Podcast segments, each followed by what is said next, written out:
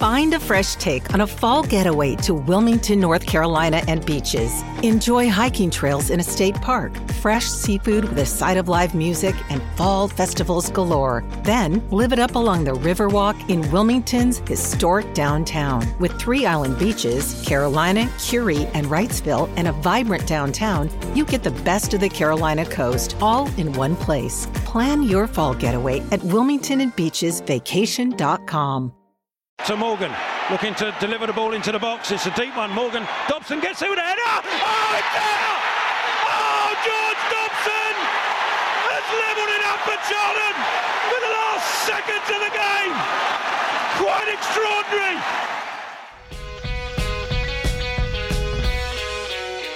Non potevamo non aprire la nostra nuova puntata di In The Box con la partita più folle dell'anno, quella tra Charlton e Ipswich Town, League One. Al novantesimo il risultato era 2 a 2, nei 9 minuti di recupero ne hanno segnati altri 4 per un 4 a 4 finale davvero clamoroso che dedichiamo a quelli che lasciano lo stadio prima della fine. Benvenuti a In The Box, il podcast sul calcio inglese, al microfono come sempre Paolo Avanti, argomenti di questa puntata, il Chelsea di Potter, gli esoneri che fioccano nel calcio inglese e l'allarme lanciato da Vieira sulla mancanza di allenatori di colore e poi un omaggio finale a Ronnie Radford.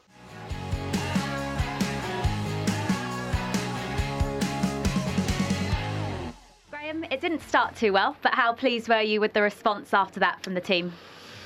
Yeah, really, really pleased. Like you say, not the not the ideal start for us, but the character of the players was good. The responsibility of the players was really good. So um, got ourselves back in, um, and then and then overall played played quite well. You know, attacked attacked well, had some good chances, um, was positive. Um, so really pleased to get the win. Really pleased to finish off in a in a positive way. È soddisfatto Graham Potter per come il suo Chelsea ha reagito alla scoppola subita a Brighton sconfiggendo in Champions League la Dinamo Zagabria. Reazione d'orgoglio apprezzabile, ma come stanno andando i Blues con il nuovo allenatore? Ne parliamo con i miei abituali compagni di viaggio, Stefano Cantalupi. Ciao Stefano. Ciao, bentrovati.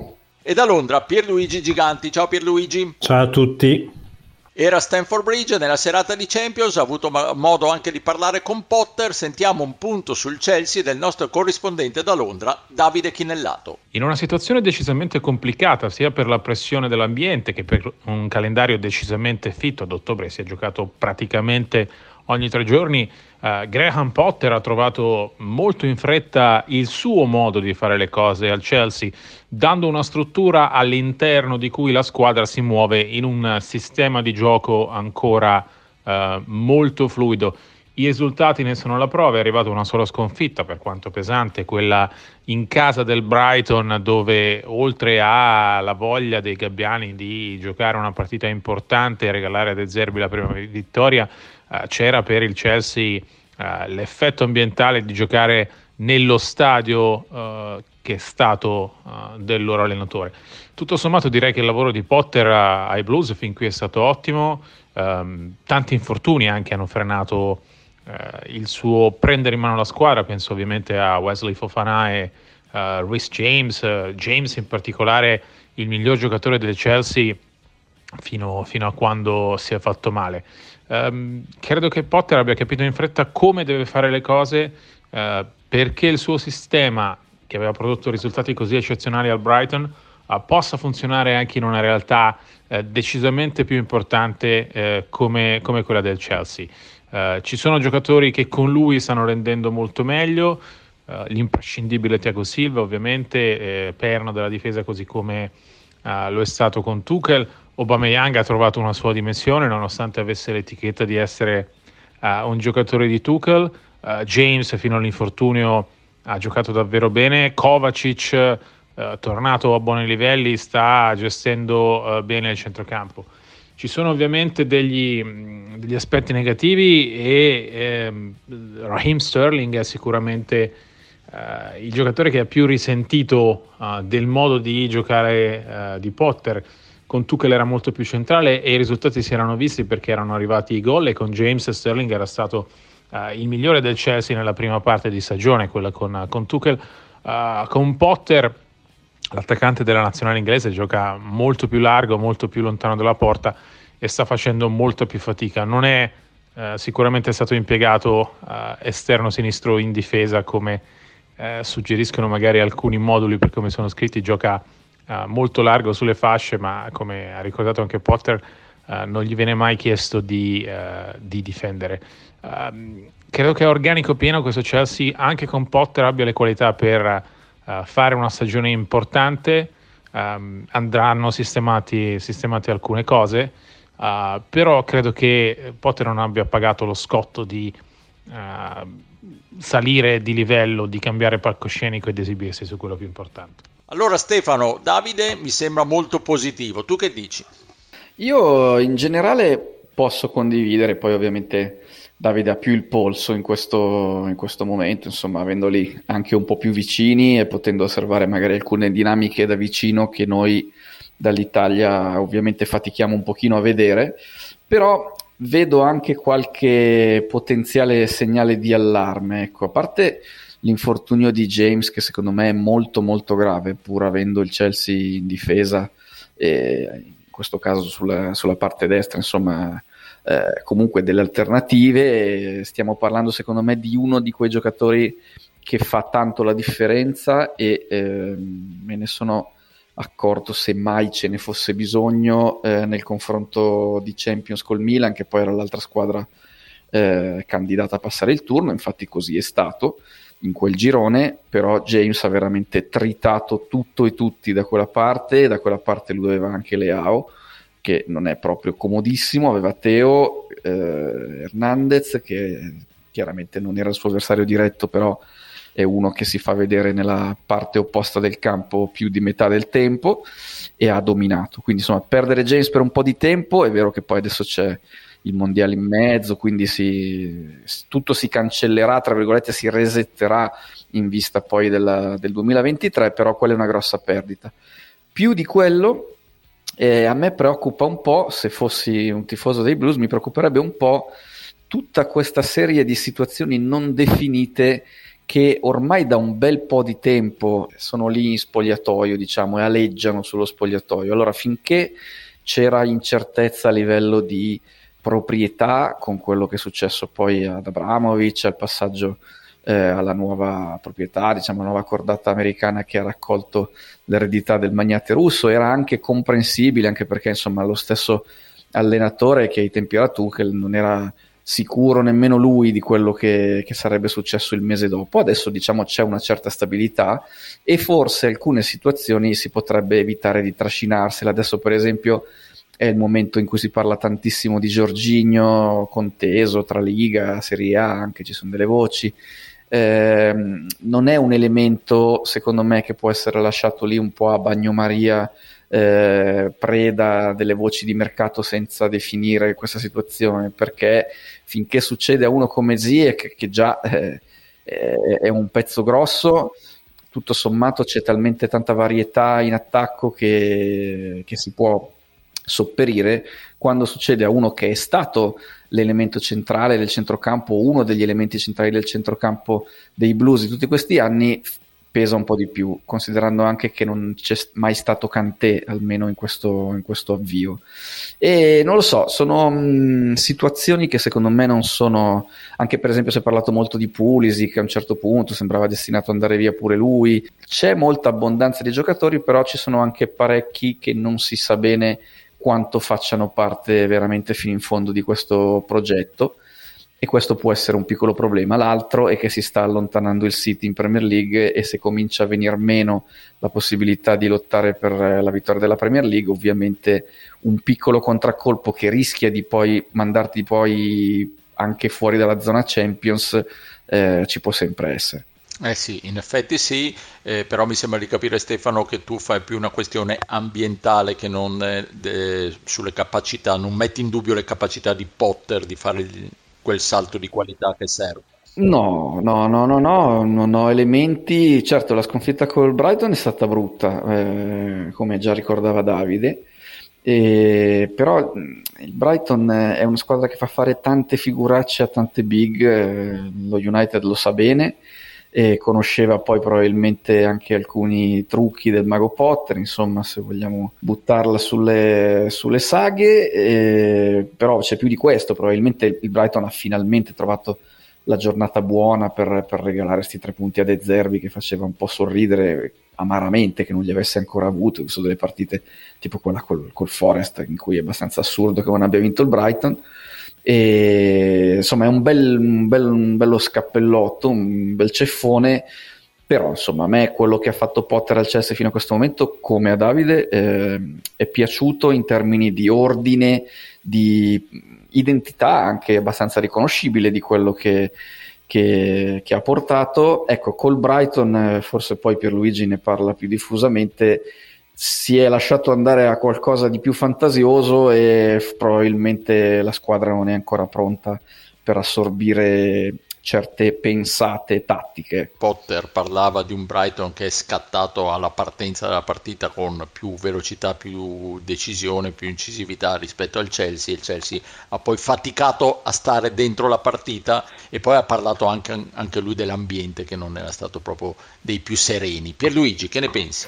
Ma ci sarebbe tantissimo, c'è tanta carne al fuoco quando si parla del Chelsea. Secondo me al di là del solito disclaimer iniziale che eh, Potter è al comando da un mese e mezzo, quindi è troppo presto per trarre delle conclusioni, ha giocato 11 partite. I risultati ci dicono che in Champions ha fatto molto bene, perché comunque dopo lo stentato pareggio contro il Red Bull Salzburg ne ha vinte 4 di fila. In campionato però, secondo me, al di là dei risultati, la situazione è più ingarbugliata, perché hanno vinto senza convincere con Villa e Palace. Hanno battuto facilmente il Wolverhampton e chi non lo farebbe in questo periodo. Poi hanno fatto due pareggi contro Brentford e Manchester United, in cui non hanno giocato particolarmente bene, e hanno beccato le quattro sberle al Brighton.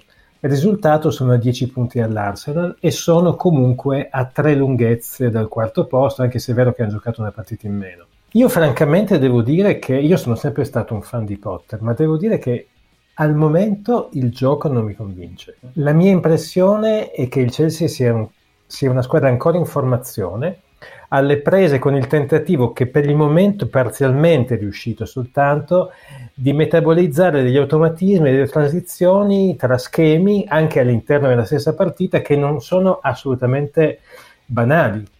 Secondo me eh, Potter non ha neanche trovato ancora il suo 11 tipo, sta ancora sperimentando, lui non è veramente uno proprio da 11 tipo, però secondo me a volte ha anche esagerato. A Brighton ha sicuramente esagerato e secondo me ha sbagliato perché ha fatto giocare Pulisic e Sterling come wingbacks e ci ha messo 45 minuti per rispondere alla mossa a sorpresa di De Zerbi che al fischio di inizio ha infoltito le fasce perché il Brighton ha giocato a sorpresa con un 4-2-3-1 con due laterali bassi e due alti e, e, quindi ha offerto al Brighton una doppia superiorità numerica sulle due corsie. E quindi Gross e, March da una parte eh, a destra e Tupignan e Mitoma dall'altra hanno veramente fatto il bello e il cattivo tempo. E infatti il terzo gol del Brighton è proprio arrivato da un'incursione sulla, sulla fascia sinistra, su un, uno sfondamento in cui il, il il Chelsea è stato completamente assente. Quindi secondo me deve fare attenzione Potter eh, a sperimentare. È vero che lo diceva anche Davide, non c'è tempo in questo periodo durante la settimana di farlo perché si gioca sempre. Poi l'altro problema del Chelsea, a mio avviso, sono i gol segnati. Ne ha fatti 15 in 12 partite. Sono troppo pochi e a livello di giocatori prolifici eh, là davanti, diceva giustamente Stefano, ci sono molte scelte, vero? Però a livello numerico Sterling e Havertz hanno fatto tre reti, gli altri tutti sotto questa soglia. Tre reti in 12 partite, comunque anche per i migliori, non sono sufficienti. E poi, al di là di quello che diceva Stefano relativamente ai giocatori che sono in partenza, c'è un sacco di movimento che sta succedendo dietro le quinte a livello di direttore tecnico, di director of football, director of recruitment and talent perché stanno arrivando Stewart del Monaco, Wistanley dal Brighton, Shields dal Southampton, quindi c'è anche tutta la parte dirigenziale che è in divenire in maniera abbastanza importante ed è chiaro che anche qua i legami con Potter in vista più del mercato di gennaio è importante che si mettano a posto e si, ci sia comunione di intenti sugli obiettivi.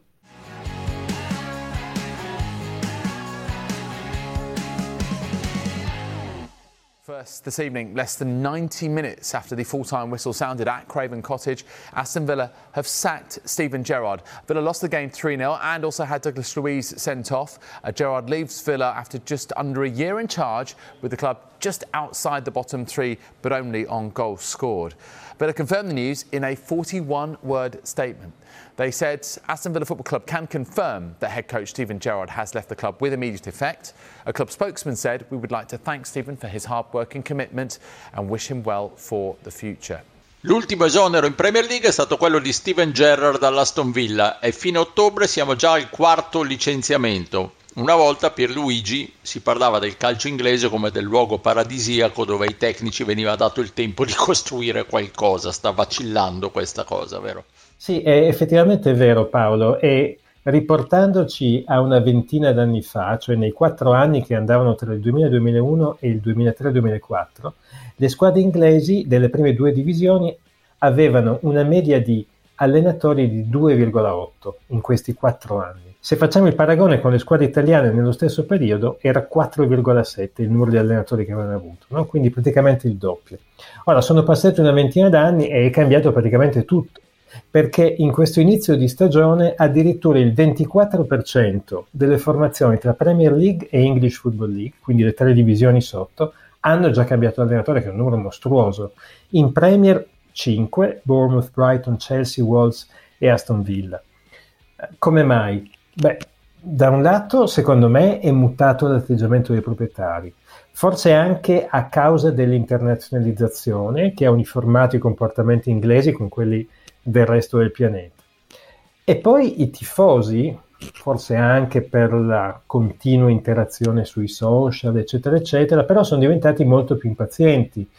Uh, pensiamo ai casi di, uh, in particolare, non dico Jared e Bruce, perché loro secondo me non si sono mai integrati nel, nel, nel tessuto del, del, tifo delle loro squadre, però pensiamo, pensiamo a Bruno Lagi e a Marsh, no? che la scorsa stagione erano allenatori che erano considerati molto positivamente dai propri tifosi. Quest'anno eh, i tifosi si sono rivoltati contro, sicuramente Lage, ma anche Marsh adesso ha vinto contro il Liverpool, ma prima ha avuto dei momenti di tensione molto importante con, eh, con, con i supporter e forse anche a dare un'ulteriore chiave di lettura e a dire quanto i tifosi siano importanti in queste decisioni, un altro dato che ho trovato che mi sembra molto interessante, eh, i manager che sono saltati in Premier nell'anno del Covid furono soltanto quattro. Nella stagione prima e in quella dopo sono stati 7 e 10.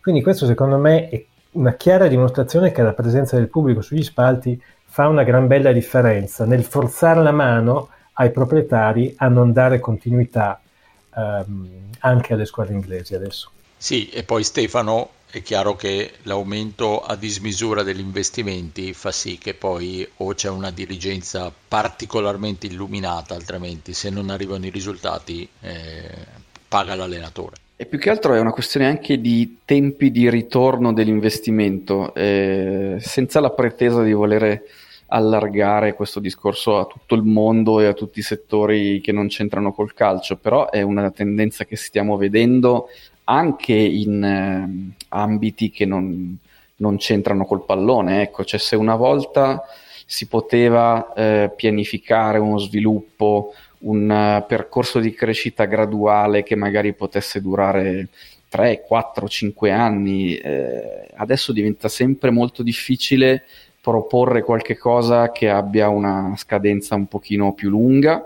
Io credo che una delle ultime squadre, ah, se, se, stiamo al calcio, diciamo, una delle ultime squadre ad esserci riuscita sia stata il Liverpool, perché non aveva neanche la possibilità di fare iniezioni eh, robuste di, di acquisti da decine e decine e decine di milioni, come ha fatto per esempio il Manchester City, che comunque eh, ci ha messo molto meno a costruire una rosa già in grado di competere per la vittoria de- di una Premier League. Eh, il Liverpool sicuramente poteva fare degli acquisti, ma non tutti gli acquisti da 70 milioni che magari il primo Klopp avrebbe gradito. E ha fatto un ragionamento con un po' più di tempo a disposizione del suo tecnico e i primi Reds, prima di arrivare insomma alla Champions League, prima di arrivare a vincere finalmente questa Premier League che mancava, eh, insomma gli è stato dato il tempo anche di perdere un po' di partite, di arrivare quarto, quinto, insomma di, di, comunque di non fare proprio delle stagioni da leccarsi i baffi dal punto di vista dei risultati. Oggi questa cosa non, non esiste praticamente più, sta cominciando a, eh, come dire, a, a, immaginarla il Manchester United dando a Tenag quello che eh, dovrebbe essere il tempo di ricostruzione, ma io dubito che all'olandese vengano dati quattro anni per dire prima di, di, di, di arrivare a, a, strappare di nuovo un titolo di Premier League o almeno a fare una volata con il City o chi per lui. Eh, questo secondo me eh, fa tanta differenza perché se tu devi in un'azienda se devi portare i risultati entro dicembre e, il conto economico ti deve mettere il segno più entro dicembre eh, vuol dire che investi poco o, o, se invece hai investito tanto devono arrivare dei mega risultati che schiacciano a livello di pressione chiunque poi è deputato a portarli. Il resto è un po' quello che, che, che diceva Pierluigi del, della pressione mediatica eh, e del fatto che a volte vengono fatte, magari vengono operate delle scelte che non sono eh, semplicissime da digerire neanche per, per, le tifoserie locali. Insomma, Gerrard non è stato mai amato a Birmingham. Eh, io non so se c'era qualche antipatia particolare, non, non, so quanti gol avesse fatto contro la Stone Villa da giocatore, però non c'è stata una grande pazienza. E queste cose le vedo anche in situazioni francamente più difficili da, da, da, interpretare. Mi ricordo, se non sbaglio, fu l'esonero di Farke al Norwich, eh, che aveva dominato la, la, Championship e poi misteriosamente era stato segato dopo poche giornate della stagione successiva. Tra l'altro, sì, erano partiti male, ma aveva vinto una partita ed è stato cacciato via dopo quella. Però insomma, poi eh, è normale che queste squadre facciano su e giù dalla Premier League se non c'è mai una continuità a livello tecnico. Ecco. Non lo so, io vedo anch'io una fretta eccessiva di, di, capitalizzare, se vogliamo, in termini di risultati e quindi anche di soldi. E, e questa è nemica di qualsiasi progetto che chieda un po' di pazienza.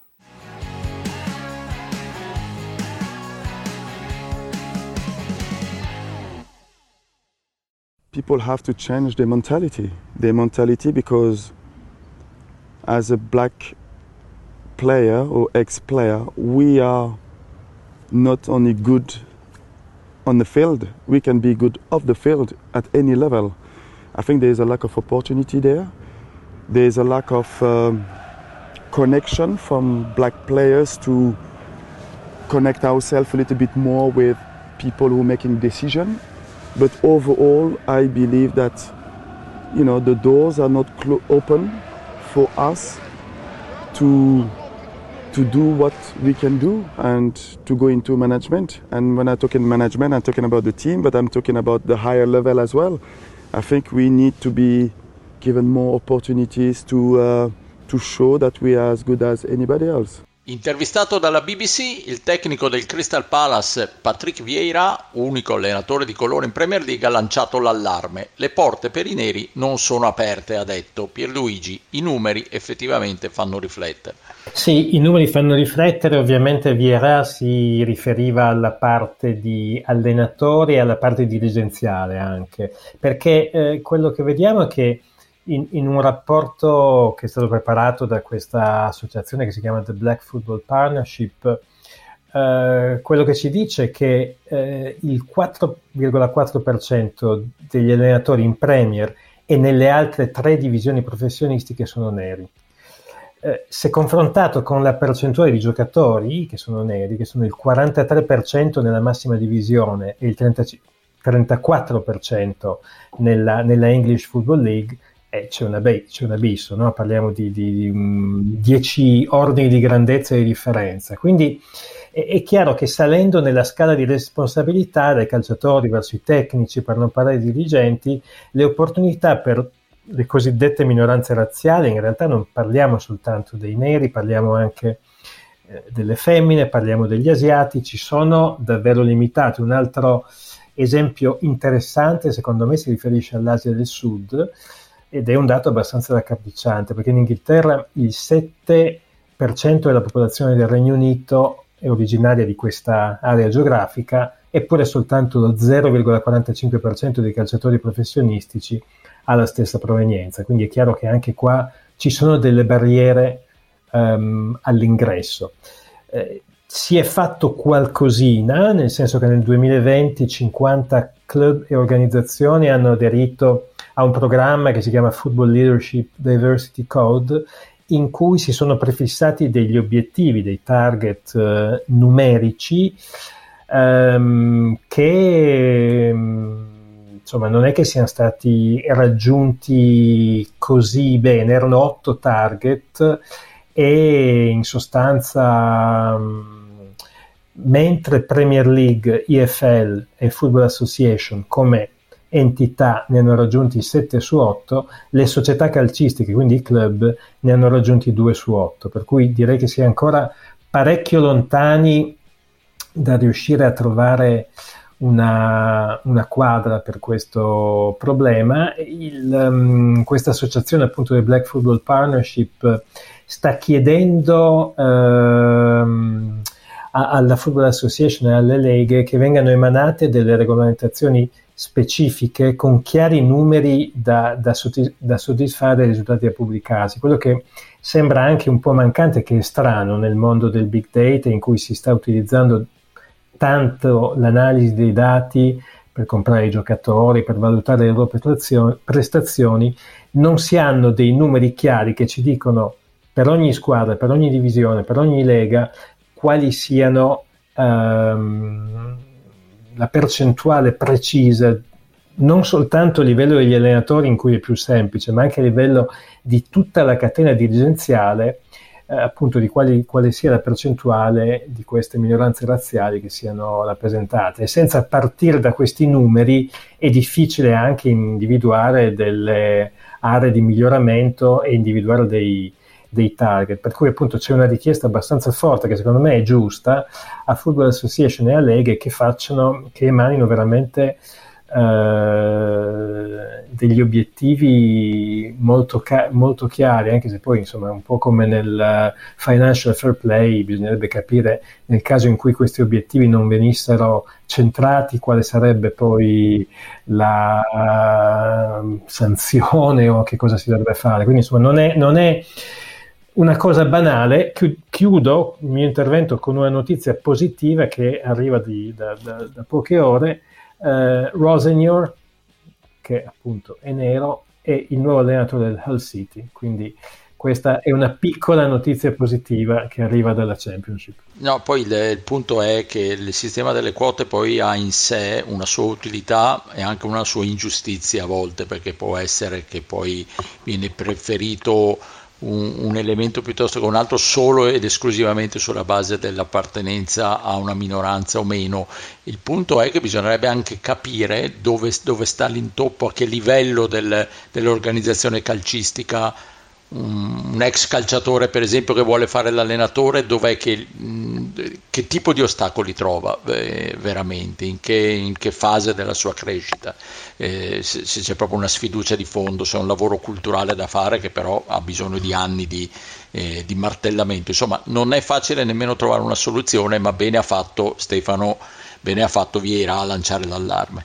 Sì, assolutamente, però io penso che bisogna proprio partire da, da quello che stavi dicendo tu, cioè questi dati di cui parlava Pierluigi eh, sono un po' l'epilogo di tutto un processo, cioè alla fine eh, il risultato è che un allenatore su 25 nei principali quattro campionati inglesi è, è di colore però è un dato che dice tutto e, e niente fondamentalmente, perché non dice eh, per esempio quanti sono quelli che eh, invece di quelle quasi 40%, insomma di quei 4 su 10 che invece eh, giocano in Premier League, non dice quanti ehm, volevano fare allenatore, quanti hanno desistito al momento diciamo di, di, ottenere tutti i permessi necessari eh, e se non sono paragonabili in termini di percentuale ai bianchi che hanno voluto fare l'allenatore dopo la carriera da calciatore, c'è da capire perché eh, magari sono di meno ecco, in percentuale quelli che pensano